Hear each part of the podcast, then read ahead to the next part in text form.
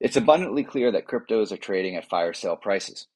Lots of people posting about whale activity, but from my perspective, looking at the movements of crypto and reports in the news and among people who know more about what's going on than I do, it's not as clear as people think. Unusually large amounts of crypto are moving among whales. There's no need to show the charts, you can see this clearly on every legit analytics platform. My best guess distressed miners and funds are selling or sending crypto to large buyers who have the money to bail them out or take over their assets, possibly through brokers, trusted third parties, or OTC desks, etc. While this may look like panic dumping, I'm not willing to make that conclusion. We don't know anything about the motivations or terms of these transactions, only that they're happening. Regardless, it means less buying pressure on the spot market. Big buyers filled their bids in private deals. Medium sized wallets seem to have picked up the slack. Some people think this comes from lots of people taking funds off of exchanges into self custody, but I didn't see that in any data that I could find on exchange flows. It might be smaller buyers scooping up cheap crypto at the expense of overextended whales. I looked more deeply into this and other aspects of the market in my market update from June 28th, 2022. You can get that by tapping the button below. Suffice to say, the market's floor collapsed. It will take a while to rebuild that floor. We still don't know what other shoes may fall in the coming weeks and months. Watch my mini update from July 1st, 2022, with some thoughts on that. And you can watch the mini update by tapping the button below. If you have a chance, catch my altcoin report from July 2022. You can get that as well by tapping the button below. And listen on for a poll and some other content. The poll Is the bottom in? Yes or no?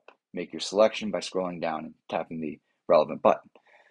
Decentralization dies in DeFi. If you have a chance, read Patrick Tan's excellent piece, Decentralization Dies in DeFi. You can read that piece by tapping the button below.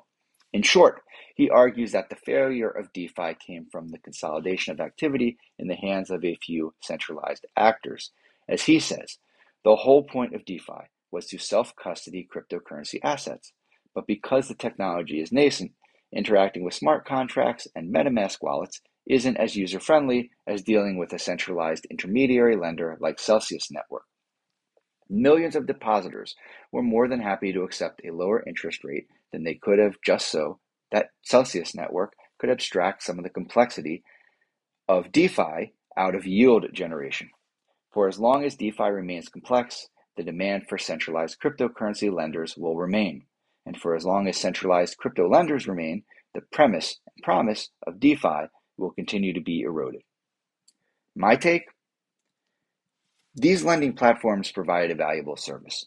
They remove the complexity and risks of DeFi while giving people attractive yields. The collapse came from poor risk management, made worse because so many funds dealt with 3AC. 3AC either stole or lost its clients' money, and possibly both. That blasted a hole in some platforms' balance sheets. At the same time, we have many crypto native, pro- crypto native projects aiming to abstract away the complexities, improve the design of native DeFi protocols, and manage or mitigate the related risks in ways that do not require centralized entities. Hopefully, they can deliver useful, accessible, safe platforms before Wall Street comes in with its own version of CeFi DeFi, except with professional risk management and a soon to come US regulatory regime to set guardrails. I'd say they have about two years. These platforms have about two years before professional, regulated, well managed lending shops make CeFi DeFi quote unquote safe again. Which leads me to a tweet from Thorchain.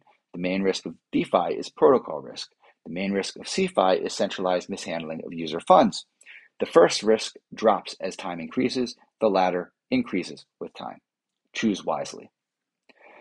Now you see Bitcoin maximalists calling you stupid for trying to earn some yield on your crypto. Some of them think you're terrible for earning yield on anything, crypto or otherwise. For my take, watch the video that I include in this update. Scroll down, you'll be able to get that video. Relax and enjoy the ride.